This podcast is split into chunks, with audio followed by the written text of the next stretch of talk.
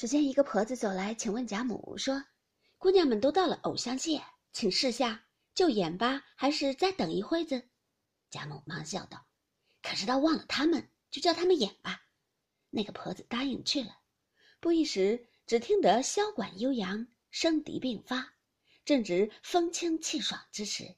那乐声穿林渡水而来，自然使人神怡心旷。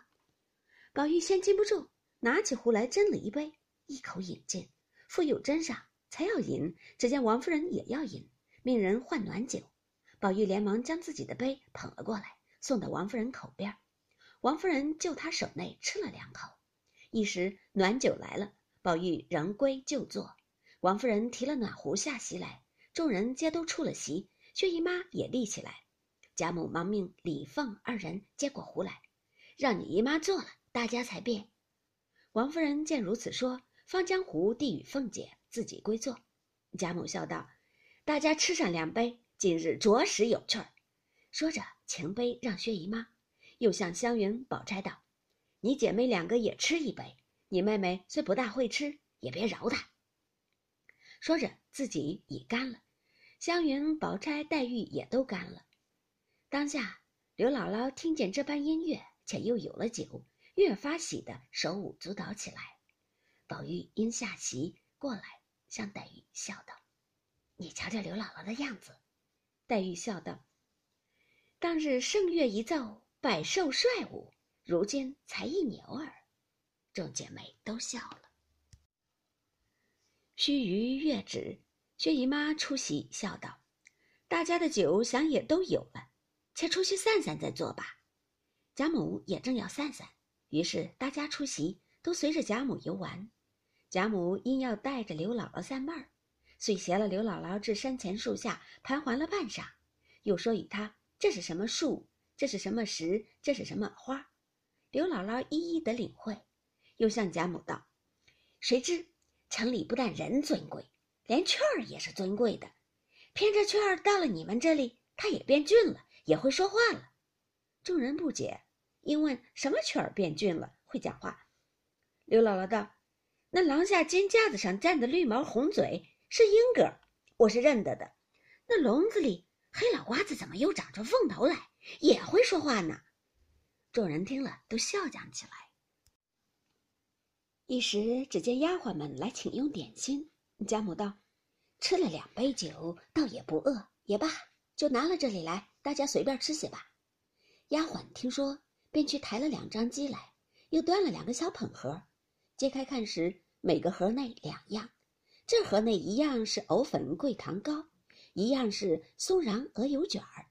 那盒内一样是一寸来大的小饺。贾母因问什么馅儿，婆子们忙回说：“是螃蟹的。”贾母听了，皱眉说。这油腻腻的，谁吃这个？那一样是奶油炸的各色小面果，也不喜欢。因让薛姨妈吃，薛姨妈只捡了一块糕，贾母捡了一个卷子，只尝了一尝，剩的半个递与丫鬟了。刘姥姥因见那各式各样的小面果子都玲珑剔透，便捡了一朵牡丹花样的，笑道：“我们那里最巧的姐们儿也不能搅出这么个纸的来，我又爱吃又舍不得吃。”包些家去给他们做花样子去，倒好。众人都笑了。贾母道：“家具，我送你一瓷坛子，你先趁热吃这个吧。别人不过捡个人爱吃的，吃了一两点就罢了。刘姥姥原不曾吃过这些东西，且都做的小巧，不显盘堆的。她和板儿每样吃了些，就去了半盘子，剩的，凤姐又命传了两盘，并一个传盒，与文官等吃去。”忽见奶子抱了大姐儿来，大家哄她玩了一会儿。那大姐儿因抱着一个大柚子玩的，忽见板儿抱着一个佛手，便也要佛手。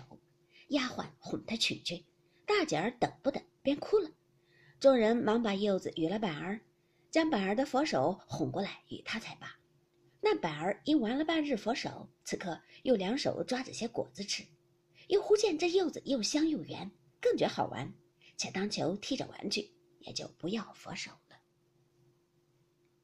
当下，贾母等吃过茶，又带了刘姥姥至龙翠庵来，妙玉忙接了进去。自院中见花木繁盛，贾母笑道：“到底是他们修行的人，没事儿常常修理，比别处越发好看。”一面说，一面便往东禅堂来。妙玉笑往里坐。贾母道：“我们才都吃了酒肉，你这里头有菩萨冲了罪过，我们这里坐坐，把你的好茶拿来，我们吃一杯就去了。”妙玉听了，忙去烹了茶来。